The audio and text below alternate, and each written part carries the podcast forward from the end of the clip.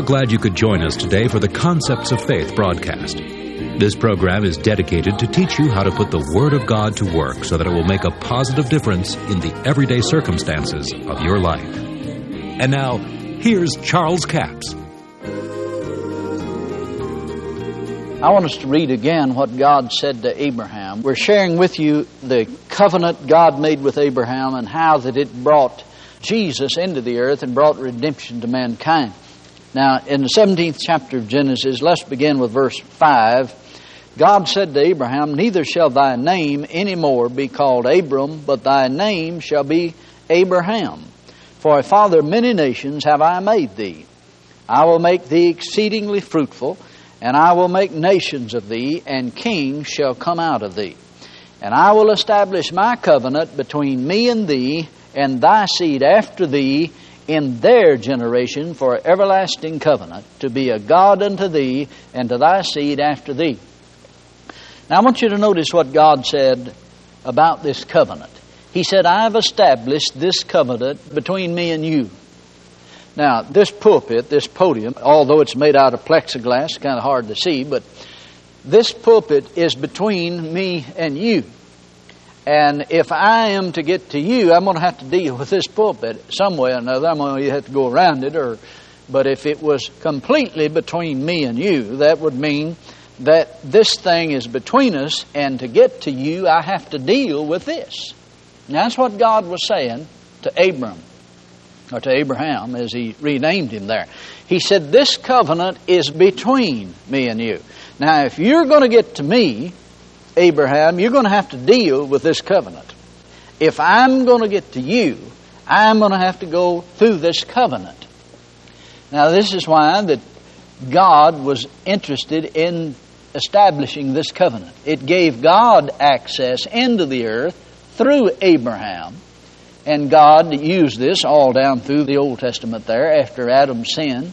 he made a covenant with Noah, he made a covenant with Abraham. He was always making covenants, and that was to give him access into this earth where that he could work through man. Now, God had a problem on his hands. That was that the earth was being run by Satan, and he had the lease on the earth and was running rampant in the earth illegally but anyway, he was doing it. And God had to do something about it. But he had to do it legal like. It had to be through a man in the earth. So God made these covenants with man. And this covenant with Abraham, which is actually the context of it and the major part of it, is in the 15th chapter of Genesis.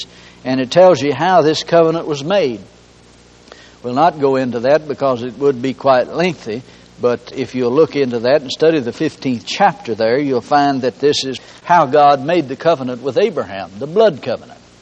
And it simply meant this that Abraham, what you have belongs to me. This is what God said to him. What you have belongs to me, and what I have belongs to you. In that God could go through Abraham and could get certain things done in the earth through Abraham legally. For God to just come in the earth and destroy the works of the devil and to bring some things to pass on his own Godhead initiative would have been against what God said in Genesis, the first chapter, when he gave man dominion. So, this was why it was essential for God to make covenants with men. Now, there are people that say, well, God doesn't need man. Man's just a poor worm here on earth, and God really doesn't need him. Well, God needed him, and he needs you. Because you see, you're the only body that God has in the earth today. He has to work through men and women and people that are born here on the earth, on this planet. Now, we're going to get into that in greater detail in some of the other sessions and show you scripturally what the Bible says about the authority of a physical body and how that that physical body gives you authority and you're capable of having dominion in the earth because of that legal authority. But you must have the anointing of God and the ability of God with your body and your authority to do the work.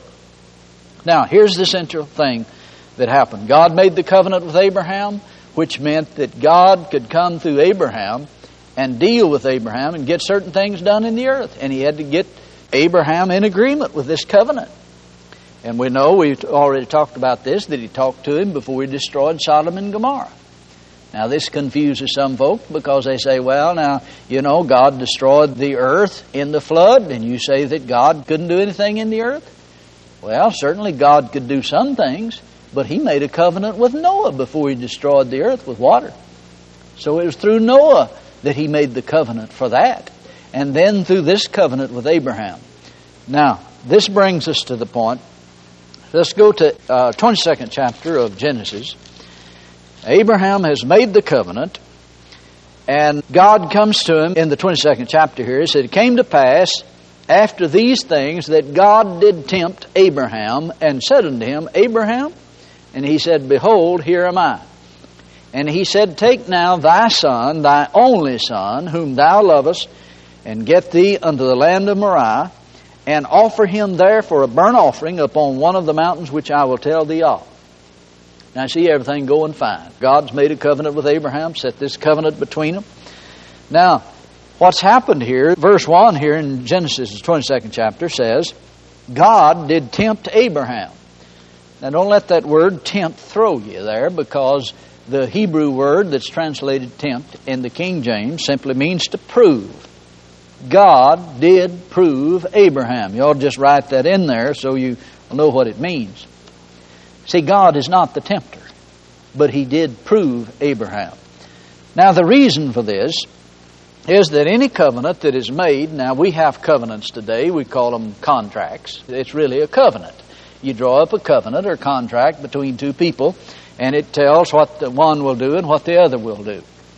Well, now, if one individual is not capable of keeping or performing the contract or the covenant, then that thing is invalid. I mean, it's not worth the paper it's written on if you couldn't force that individual to keep it.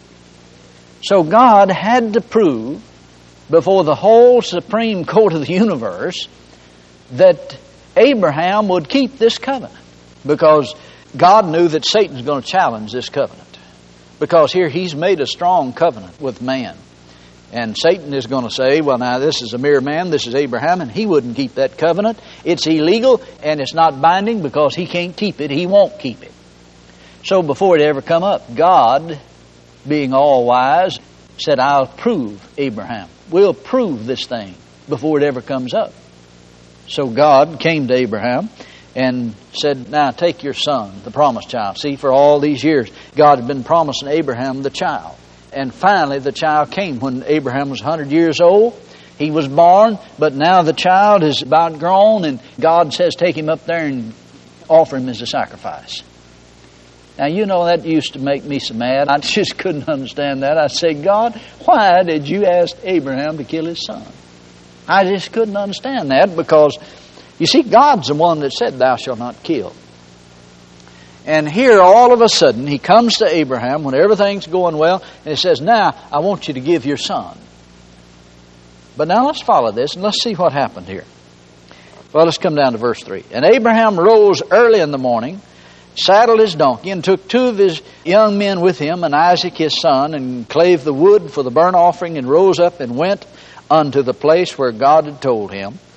Then on the third day, Abraham lifted up his eyes and saw the place afar off. And Abraham said unto his young men, Abide here with the donkey, and I and the lad will go yonder and worship and come again to you. Now, here is an indication that Abraham was not willing to just kill his son and leave him dead. He knew fully what God had told him to do. And if you notice here, he didn't hesitate not one minute to do what God said to do.